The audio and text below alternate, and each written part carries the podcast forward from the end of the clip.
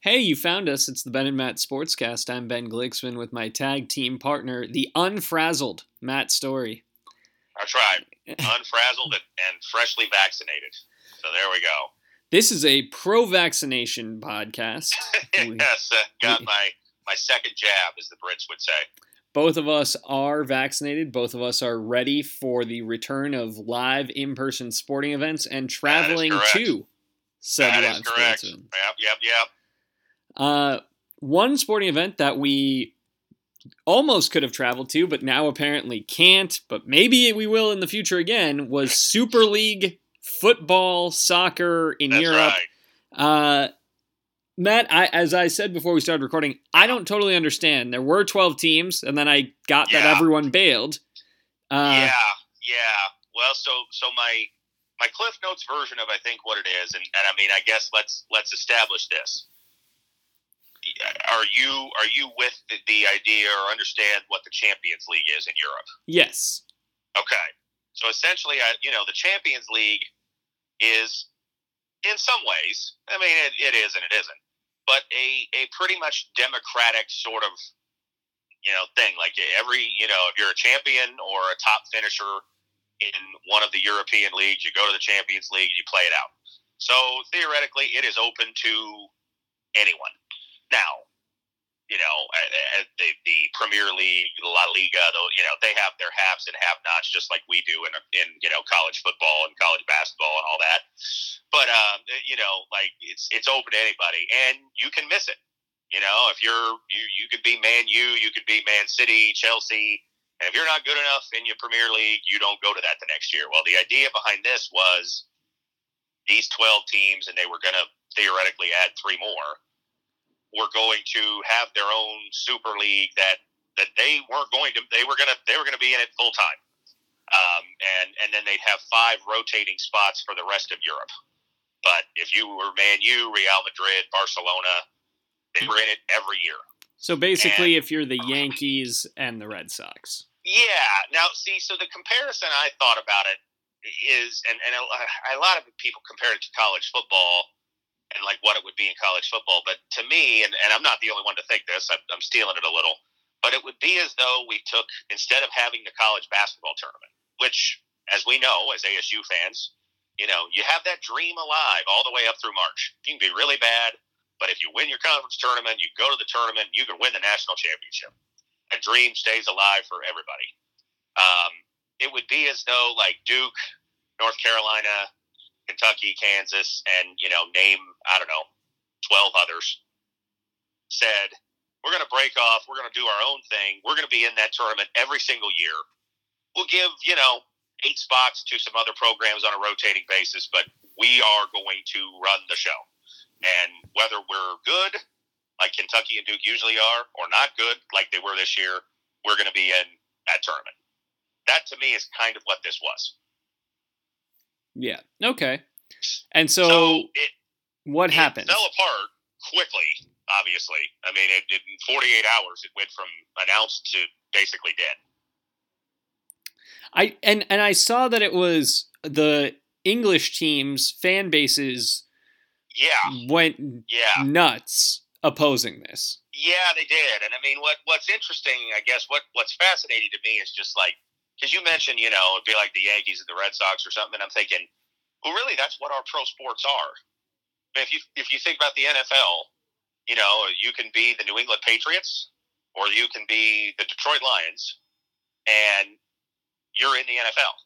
You know, I mean, yeah, you might not go to the playoffs, you might not win the Super Bowl and get all the the bonuses of that, but you know, the Lions get their share of the TV revenue, their share of the league revenue, and they haven't been good for a long time. Or the Bengals, or you know, name the franchise.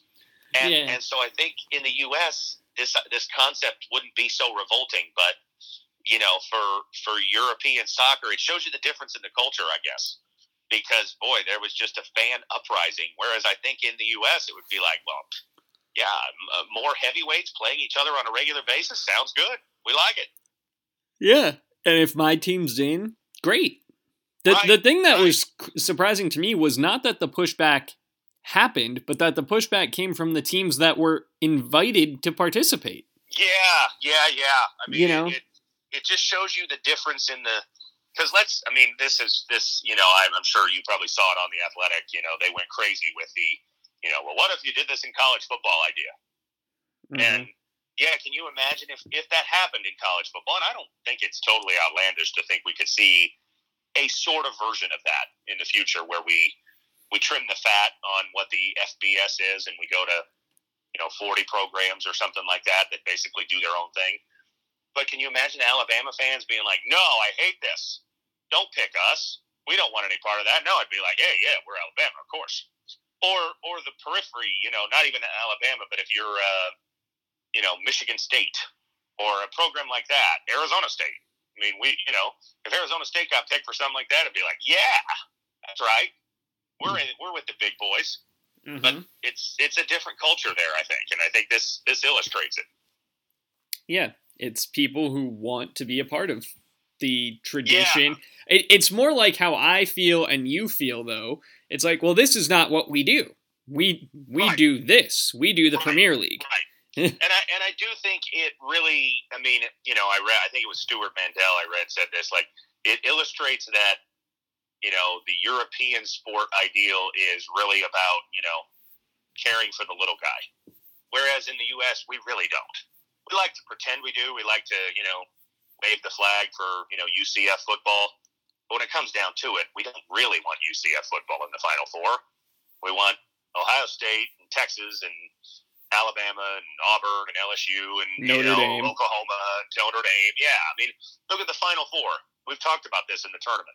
We love the underdog unless they make it too far, and then it's like, well, now we got a Final Four with Butler and VCU. Eh. Eh, you know, if we get a Final Four of you know Kansas, Kentucky, Duke, and Michigan, like, ooh, all right, I'm in Mm-hmm. we, we like our heavyweights in American sports. We like the dynasty. We like the big guy that we can then hope gets knocked off. But that's you know, I mean, look at look at all of our sports. You know, golf is at its best when there's a Tiger Woods. Uh, the NBA was at its peak when there was Jordan and the Bulls.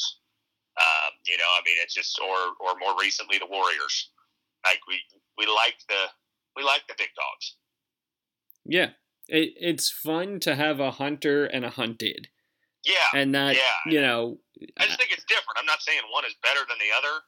It's just Mm. interesting how because really when I heard it, I thought, well, yeah, okay, makes sense. You know, the the big clubs get together and make more money and share it with less less people. Yeah, that's what we do in American sports. But uh, I guess there, it's it's just not as valued.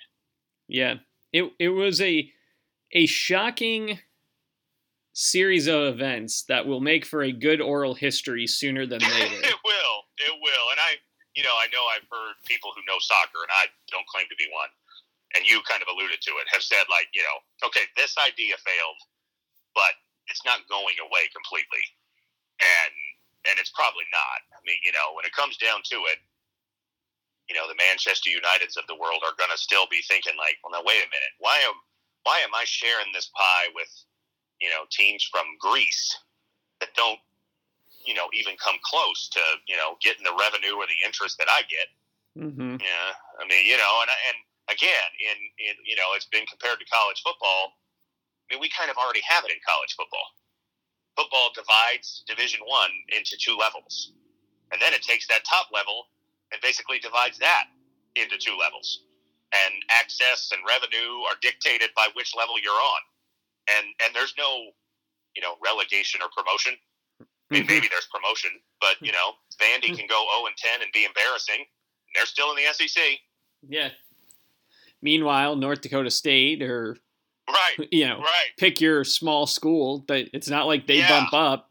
UW No, don't. I mean- Whitewater plays Division three every year. Right, know? right. I mean, you know, I guess you could say, well, TCU moved up and Utah moved, and and so there is there is a crack there, you know. But look at Boise State. Look how good Boise State has been for what twenty plus years now, and they're still playing second division FBS football, basically. Well, and I and think probably the always will. I think the lesson there is TCU's in the Dallas Fort Worth area Right. and Boise State's in Boise. in Boise. Right, right, yeah. And so what does it come down to? Comes the money, and You know, I, I mean, now I, I didn't know this. I'll be honest, but five of the six English teams that were involved in this have American owners. I heard. I mean, I know some of like the Glazers own Man U.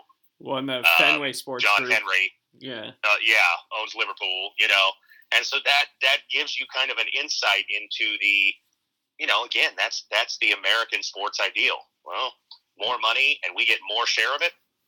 Yeah, mm-hmm. uh, you know, and and I think there it just it didn't resonate obviously, and yeah. to have their own fans be revolting against them is stunning because it wouldn't happen here.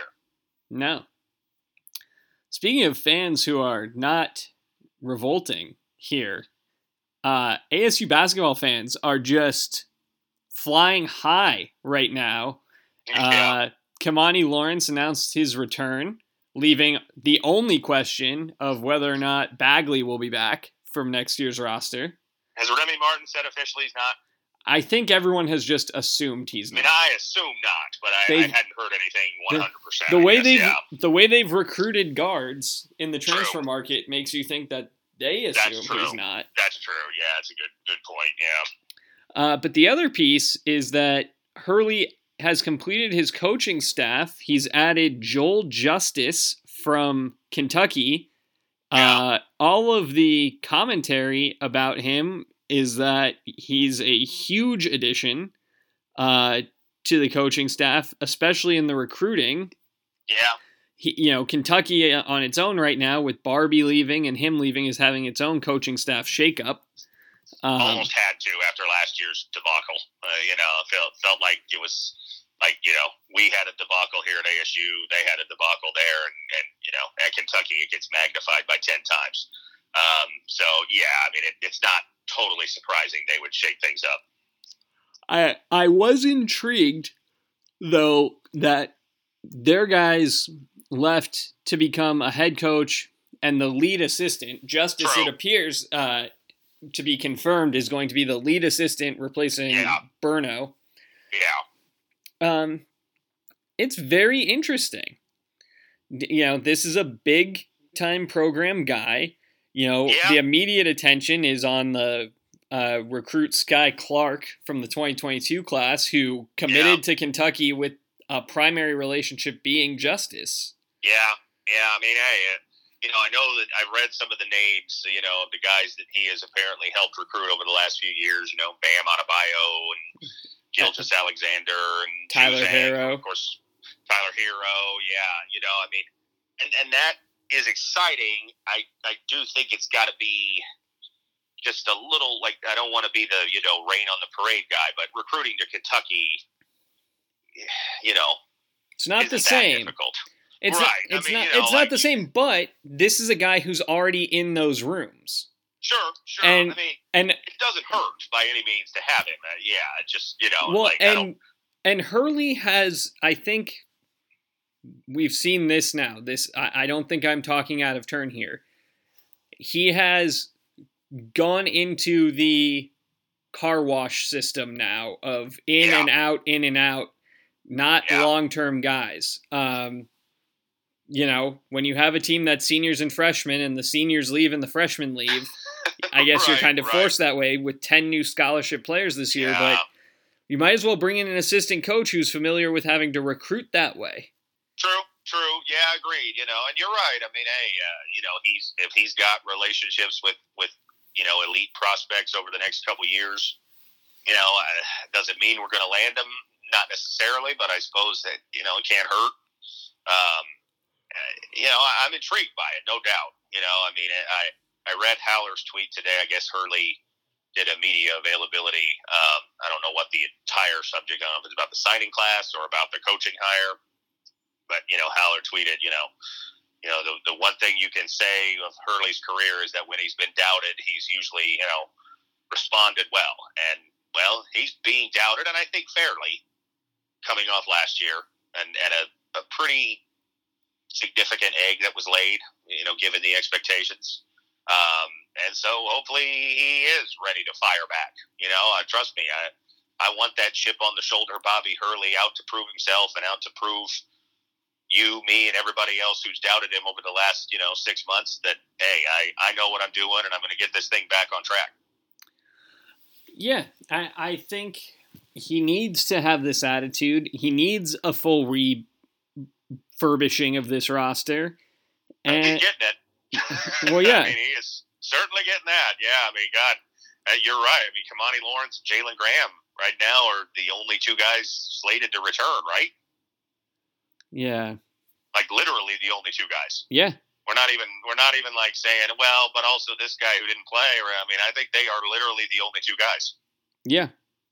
And Graham is stunning because Boyaki basically buried him in it his is. announcement yeah, of mean, his commitment. Yeah, I'm surprised that, that you know not only that, but you know he was he was kind of in and out, mostly in the doghouse last year. It felt like, uh, you know, did not really have a great year. You know, has struggled with, and it just felt, yeah. I mean, you know, like all the signs were there, and and look, he isn't back yet. I mean, I don't want to say it's a sure thing, but the fact he hasn't left to this point is surprising. Yeah.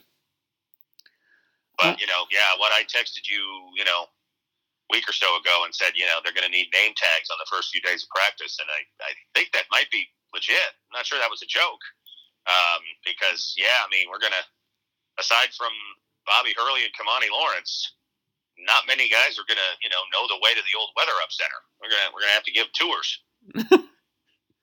yeah, it's uh, it's gonna be interesting to see what happens because uh, you know, as you and I talked about, it felt like chemistry was one of the big problems for yeah. this team last year, and people not knowing their roles.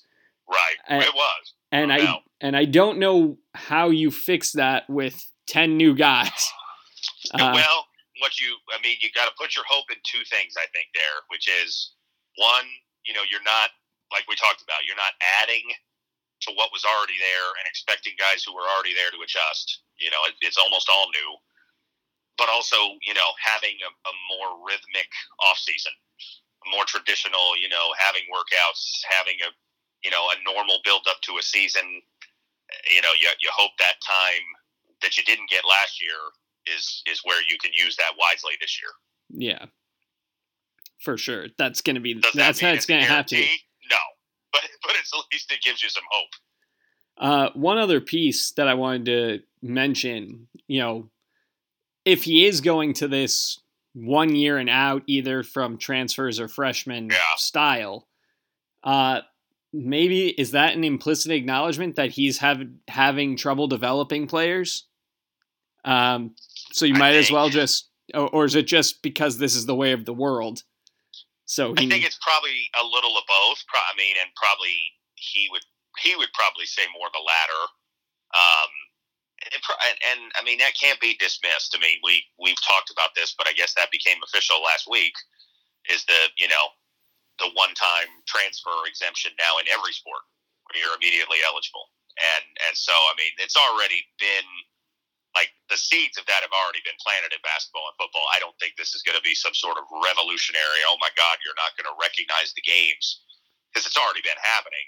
But now it just becomes out there that you know you know, guys guys are going to leave, and you're going to have to bring in guys. And I, yeah, I mean, I think basketball, maybe even more than football. I think definitely more than football is going to take on this feel more and more of like, well, okay. I mean, I said it to you last week, I think, you know, or whatever week we were talking.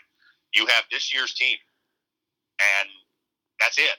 And then you worry about next year's team next year, and you you fill the pieces that way. Yeah, I, I think you have to. And I don't know that there's going to be a ton more like when we were in college, and it's like, well, okay, you look at the roster in February and you say, okay, we're going to have this guy back, this guy back, this guy back. Like, no, it doesn't doesn't feel that way anymore in college basketball. Yeah.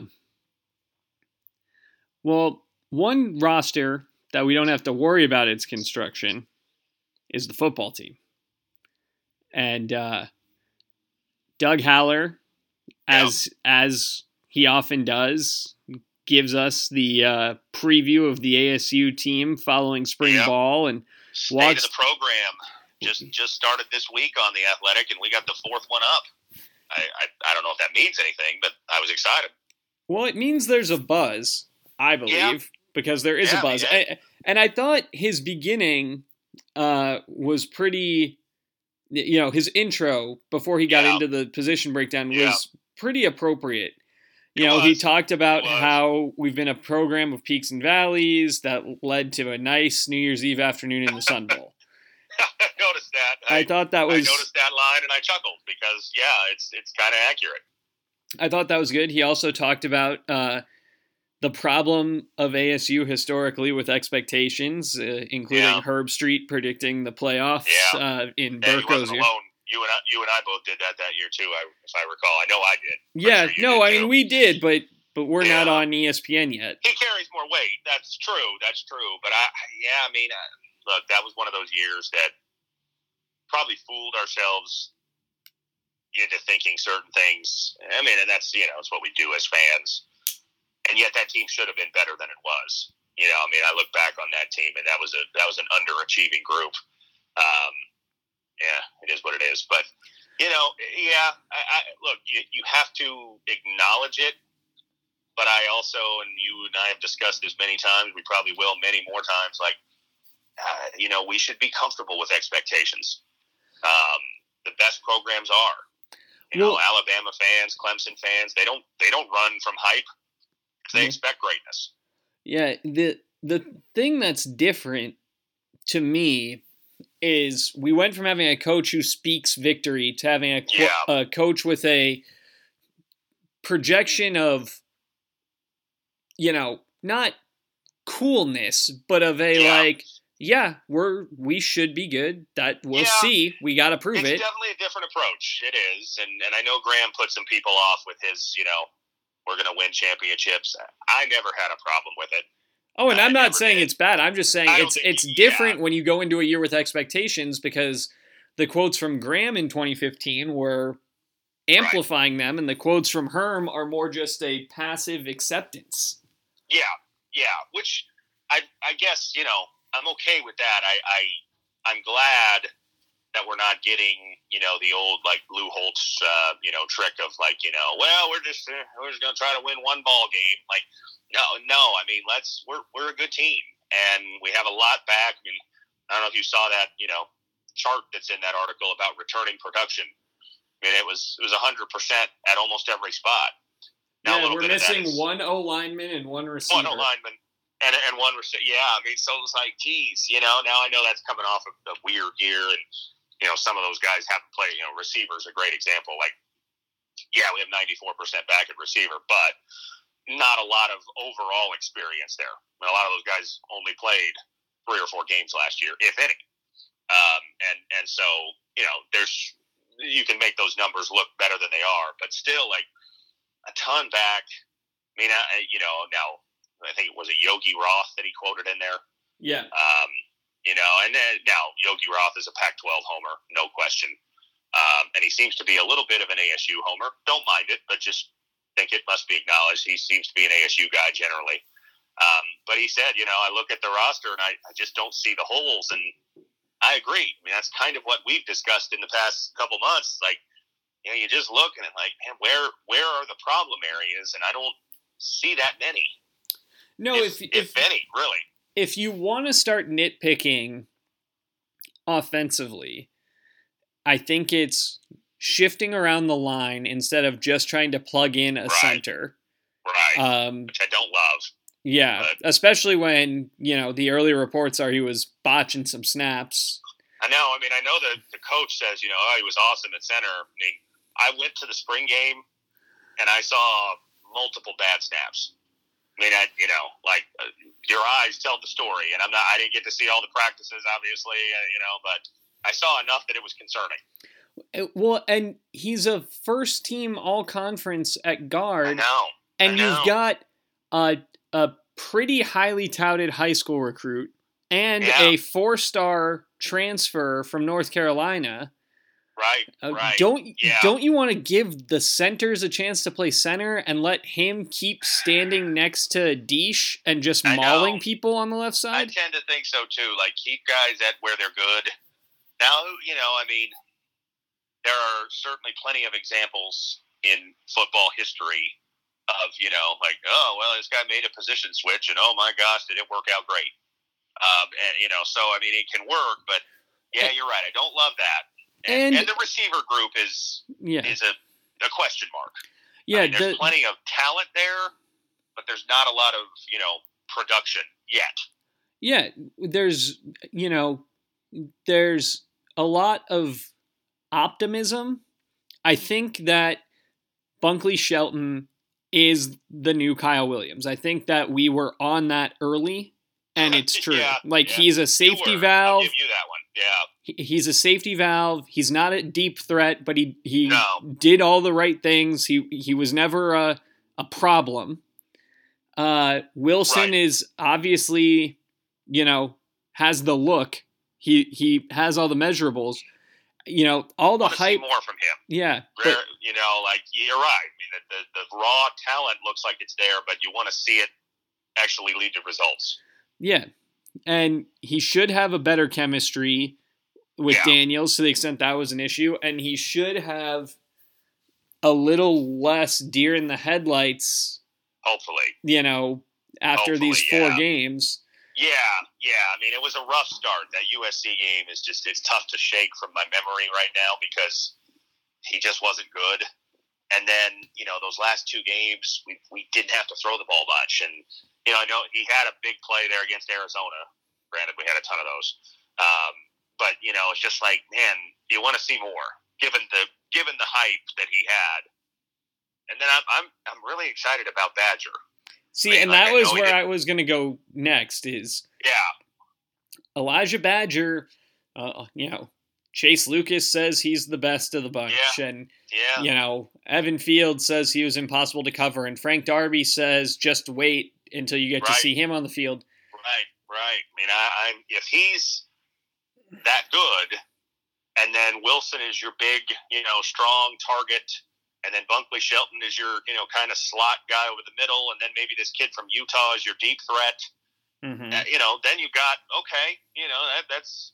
You know, and that's not even And- talking about Andre Johnson, who's apparently looked pretty good. Ricky Pearsall's back, Uh, Ricky who's Pearsall, yeah, you know Chad Junior, Chad Johnson Junior. He was hurt in spring, but you know maybe he he was a four star guy. I mean, so yeah Lanyata Alexander, who came in Yeah. early for spring ball. freshman, yeah. I mean, so there's there's plenty of bodies there. You just need you need a group of three or four at least to emerge as reliable guys. You know, I, I don't know that you have to have a N'Keal Harry or a Brandon Aiyuk or Jaelen Strong. I mean, it's great if you do, but you know, if you can have a, a mix, and you know, I'm excited by the Jalen Conyers kid, the tight end. Mhm. Um, you know, he, he looked good in that spring game from what I saw. Well, and Um, he is more the mold they want, I think, than Hodges, because Yeah. I get the sense that we weren't looking for a receiver tight end hybrid. We were looking for, you know, a college power forward, basically, a guy who was a big body who could box out, not someone who was, you know, tall and lanky and Yeah, exactly. Yeah, yeah. I mean, so you know, there's there's a lot of there's a lot of names there, but it's a lot of projection, and that and so that's the one area where I guess if you want to be a, a little bit concerned, you know, you look at 2015 is a great example. It's a similar year because we lost Jaelen Strong, and we had a lot of guys back, and you thought, well, okay, you know, as long as it and it didn't come together. The passing game just never really got clicking until the end of the year, and then the defense was terrible by the end of the year, and and, and it just you know things never clicked. But you know, I, I think there's I think there's better talent at receiver. well, and there's at least based cer- on recruiting, there is. and So, there's certainly better talent in the backfield and on the line. I, you know, the, Yes. the the thing to me that the last two games of last season showed is that if teams don't come up and respect the run, it's over. And if they Yeah. do come up and respect the run, it might still be over. we could still run it. Yeah, yeah, But- yeah. I mean, But it's going to to that in that article, It- so I agree. my my hope is it's going to open up things because if let's say these receivers are just pretty good college receivers and and it's Yeah. not Alabama this year where you've got two Right. top 20 wide receiver top 20 draft picks at wide That'd receiver. nice. Yeah, yeah. But if it's just a bunch of pretty good college receivers, I think they can win one-on-one matchups and if they're not getting one-on-one matchups, we're going to be torching people in the running game. Yeah, yeah, agreed, agreed. I mean, yeah, I think that's where our you know, our identity kind of developed in the in the second half. Yes, I mean it's only four games, but the second half of last season when it was okay, we can run the ball. Daniels can be a runner. Um, we've got White, we've got Trayanum, we've got Ngata. Uh, you know, I mean, there's DJ Taylor, who I really had forgotten about till the spring game, and he, he was with the running back group, and I'm like, oh yeah, forgot about him. He's, yeah. I mean, he's got some size to him. Like you look at him and like, wow, you know, I know he was only a kick returner last year, but you're thinking, geez, this guy with the speed and the size he's got, maybe we need to get him the ball sometimes on offense too. Yeah, it, it certainly makes you feel like we have four running backs who can hit a home run on any play. Yeah, yeah. You know, and, and that Trayanum kid is just, I mean, I loved watching him last year. I mean, White was great. I'm not diminishing him at all, but Trayanum was so tough. Like, you felt like, you know, he's a guy who, you know, at the very least, if he if there's four yards to get, he's going to get four, maybe five or six, because he doesn't go, you know, he doesn't go down at first contact he feels to me for a, a recent comp sort of Demario Richard esque. Yeah. In that, yeah. He, you know, not that either he or White put the ball on the ground or anything like that, but if we're trying to ice the game, right, he's just so big and so physical. Yeah. It's like trying to tackle a you know truck. Yeah, yeah, yeah, big guy, but also I think you know, I, I mean, I think you're right in the sense of the style but I think a you know a more explosive. Oh yeah, Mario Richard. Oh yeah, you know? I, I think he. I think that the running backs in this group are better than the Richard Ballage group. Ballage. I think. I, I think that the the next closest class to them for comps is Grice and Foster, who both had cups of coffee in the NFL.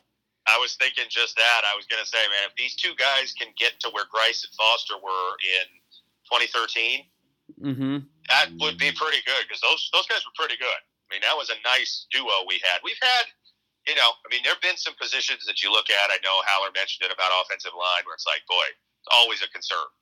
We've had pretty good running backs over the years. That you know, I mean, you look at Herring and Torain. Uh, Dimitri Nance was solid. Cam you know, Marshall, Grice Foster, Cam Marshall. I mean, like we've we've had some nice running backs groups. Richard and Ballage, obviously. You know, Benjamin. Mm-hmm. Um, I mean, you know, we've, we've had some pretty solid uh, backs, and you know, could this could this group be the best group we've seen? I, I think it's in play. I think so the too. Little bit we saw last year. Well, and the other thing that gives me comfort, and and Haller talked about this sort of throughout the piece as something that's a little different. If one of them goes down, it's not a question of like, well, what are we going to do with our offense right. now? Right. You, you, know, the only position offensively that feels that way is quarterback. Quarterback, yeah, for sure, for sure. I mean, that's that's one that uh, you know we spent a lot of time talking Jayden Daniels a few weeks ago, and I I still think everything I I and you both said are, are accurate. He's got to he's got to raise his game. Um, but you're right. I mean, behind him, there's you know like Herm's quote about Trenton Bourguet or however it's pronounced. I mm-hmm. still don't know uh, was, you know, like the the greatest definition of a backhanded compliment. Like, you know, well, we could put him in and he'll he'll you know he'll run the team. Like, okay, I mean, you know, like that. There are worse scenarios, but you could tell that if something happens to Jayden Daniels, it's going to be oh boy, you know, we're we're struggling to find an offensive rhythm. So yeah, we, we need to we need to keep him healthy at all costs. It seems like. Yeah, well, and this feels also a little bit like the um, if something happened to him in like the third quarter of right. a game that's in hand, right? You'd go when to Bourguet. Yeah, but sure, sure. but and, if it but if something happened and it's like this team is good, but something happened to Daniels right. where we're looking at a game or two, you you already get the sense that like Finn Collins is more talented more talented for sure. And for sure, yeah. We're just yeah. waiting for the moment when he understands the playbook well enough for them to just make him the two. Yeah, yeah. I mean, he's got a good arm. I, I, you know, I watched. I only saw one series of his in the spring game, but definitely has a, you know, a good arm and, and a, you know, what looks to be, at least from what I saw, a very quick release. Like, mm-hmm. hey, the ball is out. He doesn't. He doesn't have a wind up or anything like that. I mean, he gets the ball and, and sends it. Um, but yeah, I mean, he's young. He's got zero experience, so you you'd hate to expect. I mean, I know we've seen examples of you know Trevor Lawrence and Tua, and but those are those are five star guys. Like this this kid's a solid player, I think, but I don't want to see him in the lineup this year. Yeah. Um, I mean, I you know, I I think we again. I mean, not to belabor the point, but we talked about it. Like Jayden Daniels has to stay healthy, and he's got to get better, and he's got to be the best quarterback in the conference. To me, like at minimum for us to meet the expectations, he's got to be. You know, when they when they hand out the all conference awards at the end of the year, he should be a no brainer for the all Pac-12 quarterback. Yeah, I think that's definitely true. He's And cer- if I mean, going to be as good as we could be, I think. yeah. Well, and I think he has to. Uh, you know, some of these things are pretty easy. He has to be better than Slovis for us to win the South. So Yeah. you know, yeah. regardless of what happens in the North, he needs to be better than Slovis. And the consensus is Slovis and him are the top two quarterbacks. So if he's Are better than two guys, Slovis, right. he's better than everyone. he, he should be better. Yeah, I mean, you know, there's there's a lot of. I mean, the Pac-12 is it's an odd one because because teams played so few games. You got you know teams with returning starters, but they don't really feel like returning starters. Doesn't feel like they've got the job locked down. Washington's a great example. I mean, Dylan Morris started every game, but that was only four games. He mm-hmm. didn't start a road game. Does he really have that job secure? I don't think so. You know, and there's other examples, but yeah, I mean, we have one of the. I think it's what us, you know, Slovis and and Thompson Robinson Yeah. uh, at UCLA. You know, all third year starters. Um, so I mean, he's he's got to be that, and to me, he's got to be a top, you know, five to eight quarterback in the country. Uh, Yeah. And if he is, I think you know we can we can win ten plus games. We go to the conference championship game and maybe a maybe a Rose Bowl, something Hmm. like that. I think that is very much on the table if he lives up to that billing. Well, and a Rose Bowl formula that this team could have if he struggles is Stanford. Now, granted, Stanford Yeah. did this at- times with uh, Gerhart and Luck, uh, so they didn't always have these issues. But our running backs could be combined Gerhart light, I would say. Yeah, And this- Christian McCaffrey. Yeah, and this defense could rival, could rival the Stanford defenses. I mean, I hope so. Yeah, yeah, but I still think you know But you need you a look quarterback. at it and it- you need a quarterback. I mean, you know, like like so. Yeah, you're right. Stanford has always been in their in their glory run there with Harbaugh and most of the years with Shaw. But you know, the best years they had Andrew Luck and they had Kevin Hogan, and Kevin Hogan isn't Andrew Luck. You know, he, he was a sixth round pick. You know, but darn, he was a good college quarterback. Well, and that's was- he that's was sort of what. I'm saying with Daniels is if Daniels is just good, if he's not elite, Yeah, yeah. you know, yeah, I mean, there's still hope. But you, but I think there's going to be games plural this year that he has to win. yes. Um, I think so too. I mean, you look at, I, I went through it this morning. I mean, the, the Pac 12, now not counting last year because, again, it was such a bizarre Pac 12 season, but you look at the teams that have won the Pac 12 of late. It's Oregon with Justin Herbert, it's USC with Sam Darnold, it's Oregon with Mariota. It's Washington with Jake Browning, and Jake Browning's career kind of faded. But boy, when they when they made the playoffs, Jake Browning was great before he got hurt. mhm. Like you know, I mean, you gotta you gotta have a big time quarterback. It feels like, or you're not gonna get there. Yeah. On I mean, on even Hogan, Hogan won two conference titles, I believe. He was pretty good. yeah. Not not superstar level, but pretty good. Yeah, I think that if the complementary pieces are elite, pretty good from Daniels will be enough. I Yeah. worry that we're not going to get there. Um, I, I I am curious because if teams stack the box and go seven Yeah. or eight in the box, Daniels has to win the games, and he's got to He win it throwing the ball, not running the ball. He does. He does. you know yeah, I that mean, Michigan State game, he won that game, but he did it running. He did. He did. Yeah. Yeah. I mean, he's look. He's had moments. I mean, the Oregon game, which Haller referenced in that in that column today, he was great. hmm And and so what I want to see in 2021 is that on a consistent basis. Yeah, it At can't be. season, I it can't be say a quarter or a half. Right. It has to one be game game. even. Yeah. You know, like I don't want it to be like, wow, man, Daniels was great in that one game. No, I want it to be like, well, Daniels was great. You know, I Mhm. mean, he's got. I'm not. I'm not expecting him to complete. You know, 85 percent of his passes and 40 touchdowns and one interception. But you know, he's he's got to be The again uh, to me, fi- you know, top five to ten quarterback in the country. well, the conversation can't be is he better is he a better college quarterback than Manny Wilkins? The conversation has to be is he a better college quarterback than Taylor Kelly? Yeah, and and to me, for him to meet expectation, that needs to be obvious too. Yeah, but that's I what I saying like is Taylor Kelly. He well, good. but what I'm but- saying is Taylor Kelly had multiple 10 win teams. Sure. you know, Sure. and he was he got every bit of talent out of him.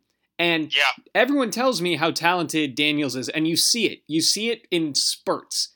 The Oh, yeah. the running, you know, there are times I yeah, I can't I'm blanking on it. Was it uh, the UCLA game where he came out in the third quarter and just boom, boom, Oh, yes. boom, just It drilling UCLA. passes. Yep. And- I remember because yeah, it was like God, where where is this guy all the time? yeah. When he's just in rhythm and he's firing and he's on target. It's like yes, give me give me that, but more often. you know, and that's the thing is there were never games with Kelly where you're like, wow, he just disappeared or No, he just can't No. hit anybody. He's overthrowing or underthrowing or side arming passes that are skipping in. right? Like, yeah, I mean Kelly was always the guy. You and I joked about this that you know. You, you you'd watch the game and you'd think ah, it's just an okay game for him, and then by you know you look at the stats and he was you know 27 of 36 for 350 yards and three touchdowns. You're like, wow, that was a pretty good game. well, and Yeah, we'd be know, winning. uh, That's the other thing. you know, right, right, yeah. I mean, you know, he would, he was, uh, he was a rise to the occasion kind of guy. Mm-hmm. Um, but yeah, I mean, I, I, I agree with you. Like, and I think we said this the last time we talked, Daniels. Like, at the end of this season, if we revisit our, you know, quarterbacks since we started at ASU ranking, you know, I want Jayden Daniels to make that number one spot obvious. I want him to be. I, I want him to end our debate about is it Taylor Kelly, is it Rudy, is it Andrew Walter, is it Brock Osweiler? It's none of those guys because Jayden Daniels has made it obvious he's the best. yeah. All those other guys are nice, but I want. I think he's, you know, talent wise, he's more talented than Taylor Kelly, Absolutely. more talented than Rudy. Uh, better arm talent, better runner. you Yeah. know, bet and more talented than Brock and Andrew Walter, and those guys had plenty of talent, but you know, Well- I, I think this guy has more. And and here's the thing: you can find a guy on on the other teams. You know, uh, the the receivers you mentioned, or Zach Miller, uh, like Right. a guy who's more talented than the guys Sure. we have. But top to bottom skill positions plus the offensive line certainty Yeah, that you've yeah. got going into this season. good offense. You know, I know it really is. And then you back that up with a pretty darn good defense to support you. and I think A we should talk about that. Ton of experience. The defense is returning all eleven starters. Yeah, but you know the linebacking corps is an, an NFL draft pick with Robertson, yeah, probably a better college player than him with Butler. Butler, yeah. and then uh, a Mike Nixon level smart college linebacker in Soelle. Yeah, You and know, plenty of depth behind him too. yeah, I, I mean, you know, guys who played last year, who we saw, and you know, I mean, do we have a? I'm I'm thinking, and I don't. I think the answer is is no. There's not a guy who played like at maybe at all on defense last year who's not back, right? yeah. Who actually took a defensive snap? I think we get Right. everyone back. Yeah. No, no transfers, no guys leaving eligibility, no guys going pro. I mean, like that's unheard of. Now, again, I know we only played four games, you know, so I mean, uh, if we played twelve, that might not be the case. But still, to have that much back uh, is is it's unheard of. You're Well, never going to have a year like that again, probably. And you've got a secondary that's fifth year senior, Starter. as experienced as it gets. Yes. you know, Yeah. at, at three positions are five year starters. Now, granted, for Pierce, that wasn't all at ASU. No. No. Uh, but, but- you know, still a lot of reps. Yeah, but Lucas, five year starter. Fields, five year starter. Jack Yeah. Jones is in his, I think, 12th year of college eligibility. feels like it, but I think it's only his fifth. Yeah. I mean, we we've got we've got a, a back four starting lineup of five year guys, Mm-hmm. and then guy again behind them, plenty of talent. Guys who played. some- I mean, Timarcus Davis played some last year. Jordan Clark. Uh, you know the, The Markham kids, the two freshmen that are coming in, Johnson and Hill. I mean, like Well, and those two talent. freshmen, those two freshmen, it's one of those things. Like it would be really a shame if if Lucas went down. Uh, or if Jones goes down. But right. Jones's knuckleheadedness, he hasn't Sure. completed a full season at ASU. No, he has not anywhere. I don't think he even Or- did at USC, yeah. did he? So I- think that the reports out of spring ball about how good Hill was makes you Yeah. feel okay, right? That you know, and you've got like you said, Davis can step in. I, I think Davis is going to be the slot corner. Uh, yeah, yeah. Well, he was solid last year. mhm. And, uh, you know, again, Jones had a really good game against SC, and then we really didn't face a great passing attack after that. You know, Arizona was not a very good passing team. Uh, U- UCLA was a good offense, but not really a, a pass-heavy team. And Oregon State, that game was you know bad weather, and you know, so they they weren't really tested in the greatest of fire. But Davis was pretty good. Like when when he was thrown at, he responded pretty well. Yeah. The, and the team should be in a great spot. Yeah, yeah. I mean, it's just it's a like for as for as much as we can feel like we you know we got shafted out of a potentially really good season last year, and I, I you know I do feel like last year we could have been a special run. You know, there just exists this feeling that because last year wasn't what it was supposed to be, and we get these guys back, it's like man, it is time. Put up or shut up for everybody. If, if it's if not now, when? Yeah. And I'm not a big believer in that, you know, saying because I always feel like that's like, you know, well, look, I mean, the program isn't going to shut down if we fall short of expectations this year. We're, we're going to play again in 22 and 23 and so on and so forth. No, but if you fall short, you you have to start looking around. Yeah, you do. You know. You have to wonder why. You have to you have to examine what caused us to fall short because it should not be player personnel. It just shouldn't be. I'm not saying we're not. You know, look, I'm not saying we're as talented as Alabama or Clemson or Ohio State. I know we're not, but I believe we're as talented as any team in this conference. Maybe, maybe not Oregon, maybe not, um, but certainly in our division. And then when you combine that talent with the amount of experience we've got, with the you know the way we finished last year, which I think you know, like I know the games didn't mean anything, but that almost means more because like we could have quit on the year. Would have been Mhm. real easy to just quit. And and we bounced back and won the last two games on the road, including the second one in bad weather, December night game with nothing on the line whatsoever. And we went up there and, and beat you know a, a decent Oregon State team, not great but decent. Uh, you know, so we showed some mental resolve. We showed talent. Like, man, it's it, eh, I don't know what else to say except it's all there. Yeah. Th- this is one of those things we've talked about it. The the build, the the hype is coming, and it's It is. and it's not just going to be us. It, you're starting it's to see this groundswell. Yes, and, and I think it's appropriate, and I think we should embrace it. But it's a fork in the road year. No pun intended. Not not trying to do an ASU fork joke, but it is. I mean, 2015 was that fork in the road year for Todd Graham, and unfortunately, we went the wrong direction. We did not meet expectations. It led to an even worse 2016 and him getting fired after 2017. And this is that year. And much like Todd Graham, that was year four. This is year 4 Mhm. and and it feels like okay, it's it's time now. You could say that about Todd Graham, but Todd Graham had two pretty darn good years before that. We haven't had that yet. Maybe we would have last year in a normal circumstance. We didn't get it. Que sera. Uh, but you know, we Herm hasn't had the success that Todd Graham had yet. Just hasn't. But this is the time to start doing it. Yeah. Yeah.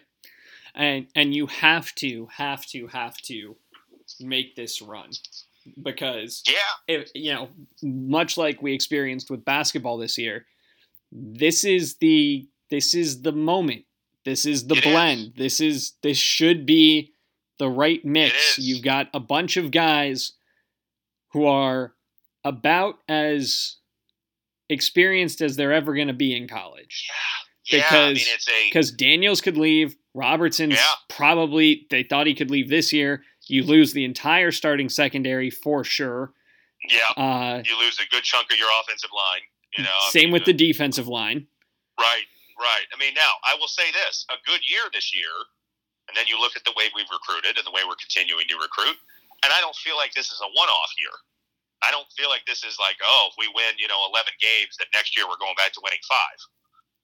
Right. Because I think you know a good year builds momentum, and then you're a, you're a target for people who want to transfer, and you're a target for guys who haven't committed yet, and you know you can build on that. But yeah, it feels like this is, like I said, fork in the road. Are you going to take one path and ascend and become the program we've heard about? We've heard we're going to be. We've heard we're going to be. We've heard we're going to. Or are you going to go the other way and not get there? Yeah. And then all these guys leave. You say, you know, we're building something, but this was the year you'd pointed me to before. This is it. This is it. I mean, you pointed us to 20 and 21. Again, 20 was a wash, Mhm. but 21's not. So it's it's time, man. It's time, and I'm excited. I, I am very excited. I am not. None of this is to say I'm prepared to be disappointed, like many ASU fans like to be. Oh well, we're supposed to be good. That means we'll be bad. No, I don't believe in that at all. You you only become a big time program when expectations become the norm. They don't become something that scares you. Yeah. And Absolutely. you know, and it can happen. I, I will. I mean, I know it's a different background, a different, but Clemson used to be that. I mean, the, the word Clemsoning used to exist. Well, they they get close and then they choke.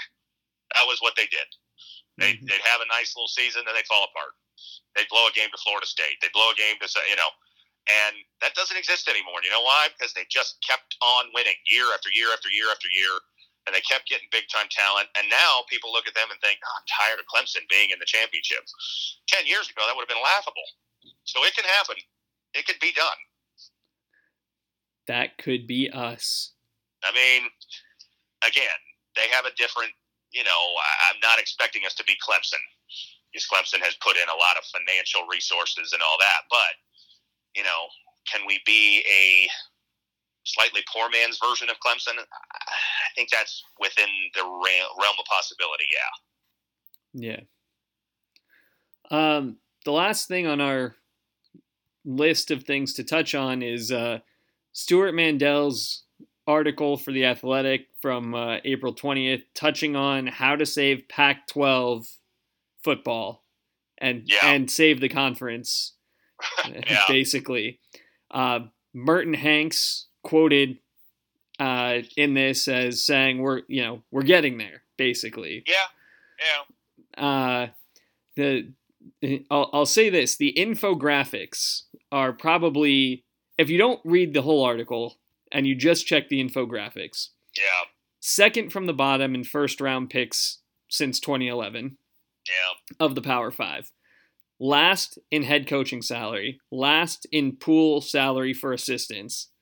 Uh, the worst TV revenue is that? yeah. Of Am the, I? of the Power Five. Uh, yeah, we're slightly ahead of the ACC. Uh, in the next round of the Right. deal. Right. Um, and we are six million behind the Big Twelve, twenty-two Yeah. million behind the SEC, and almost thirty million behind the Big Ten. Yeah. That Yeah, and and that gap is not going to be completely closed, but it, it, it needs to be closed some. yeah.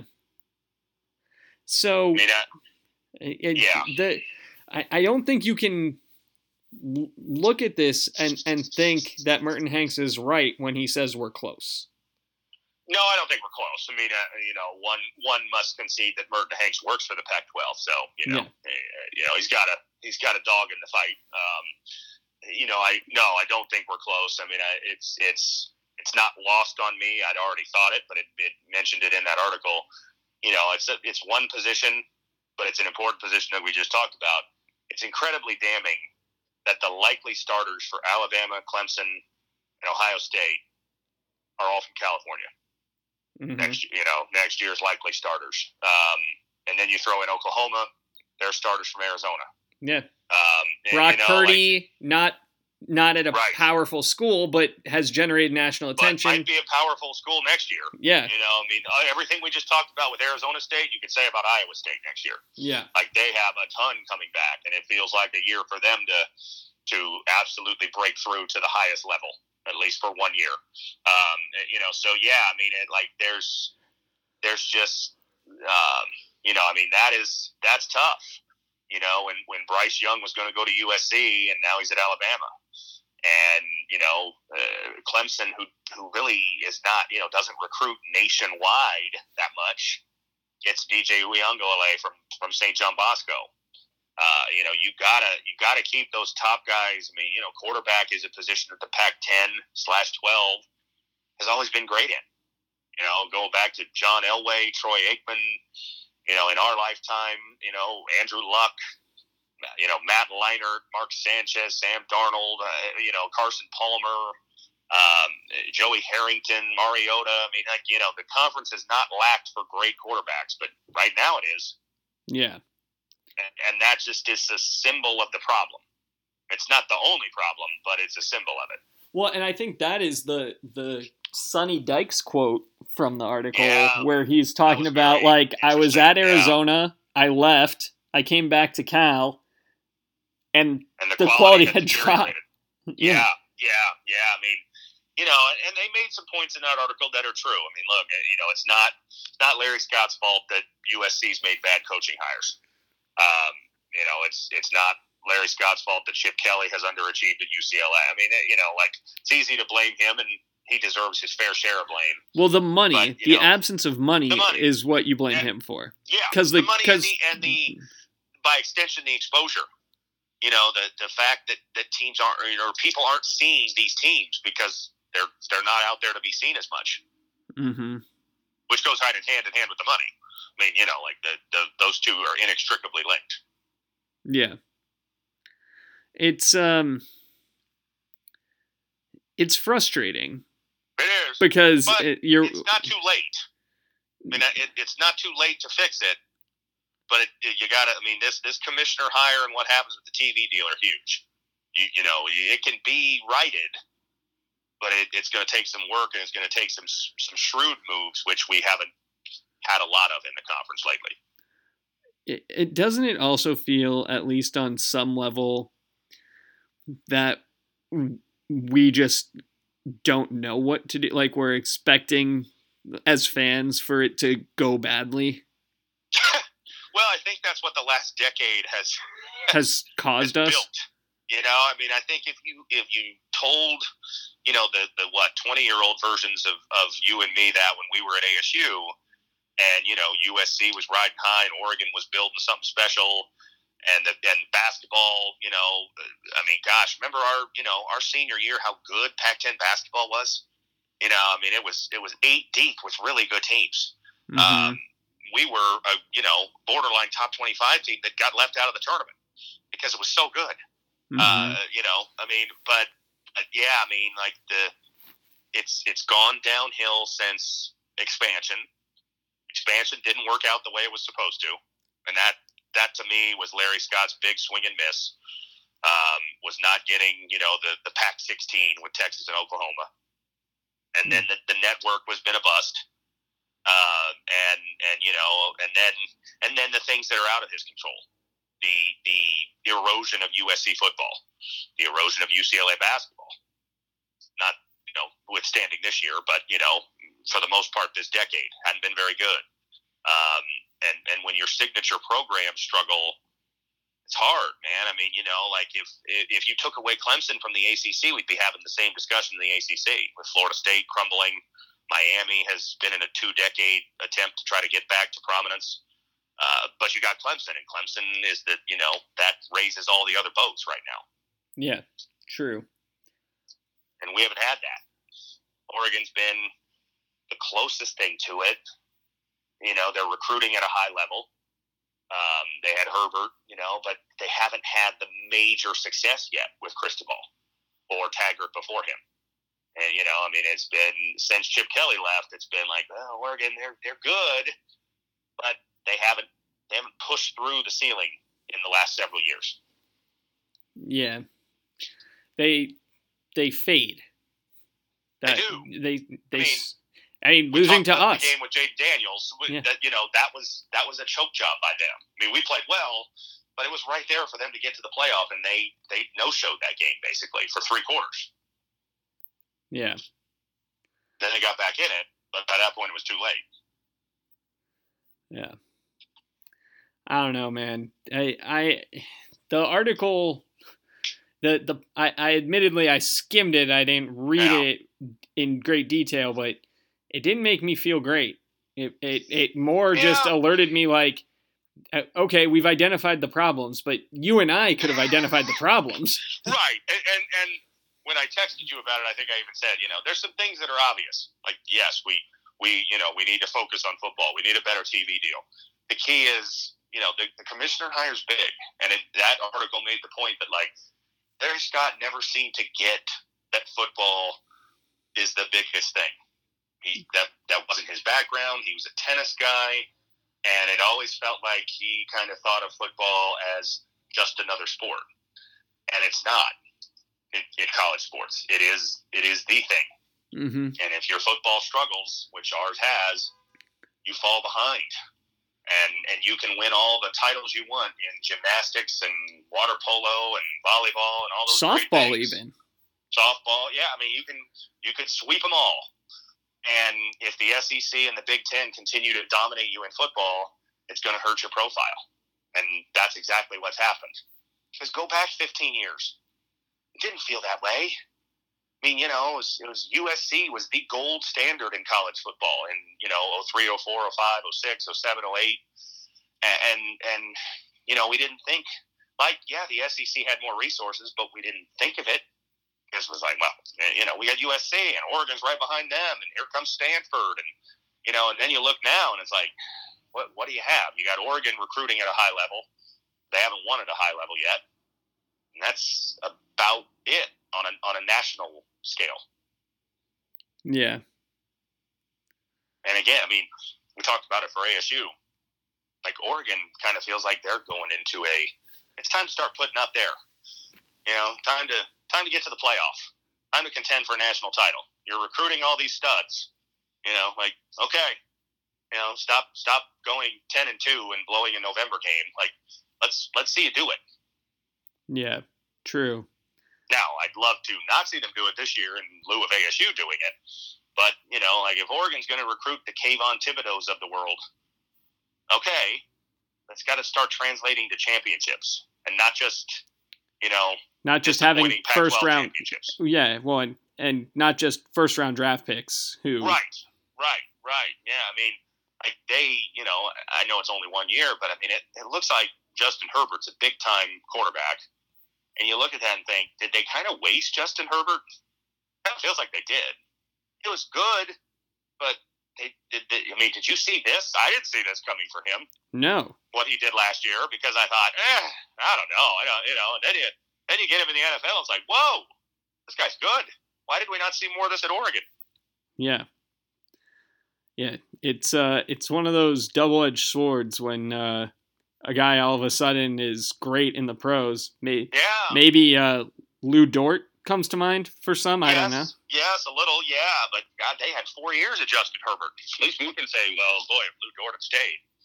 You know, they had four years. He was the starter from midway through his freshman year on, and uh, you know, and again, he, he won. I mean, the last year he won the Pac-12, and they got to the Rose Bowl and won, and that, that's that's not anything to be ashamed of. But when you know you go into the second to last week of the season with the playoff very much in reach, and then you lay an egg in Tempe, which they did, you know, those are the those are the things that hurt the conference. You need your you need your heavies to be your heavies because Alabama doesn't do that. Ohio State doesn't do that. Like when they're the heavy, they beat everybody. Yeah. And look at what Alabama did this year. Look what LSU did the year before. I mean, they didn't. They didn't have a week off. They just crushed everybody. Didn't matter how good you were. Yeah, it's uh, it, it's funny because the power teams aren't doing it the teams that are the nouveau power teams of Stanford and Oregon aren't doing it. No. And, and No. so, you know, if USC's not good, if Arizona basketball struggles, uh, you know, if UCLA basketball has to be the only flag bearer uh, for the conference's historic elite, that's a problem. Exactly. Exactly. Yeah. And and you know, yeah, they went to the Final Four this year, and it was a great run. But, I mean, you need UCLA basketball to not be an 11 seed. You know, you need UCLA. I mean, and next year they're going to be expected to be an elite program, and that's what you need. You need them to be expected to be, and then do it. You know, not not be preseason top five and then get a seven seed. Like you know, need them to be as good as they're supposed to be. Yeah. but football is where it's where the money is made and and you know literally and figuratively uh, the, the conference has struggled in that realm i mean going five straight years without the playoff now right Yeah.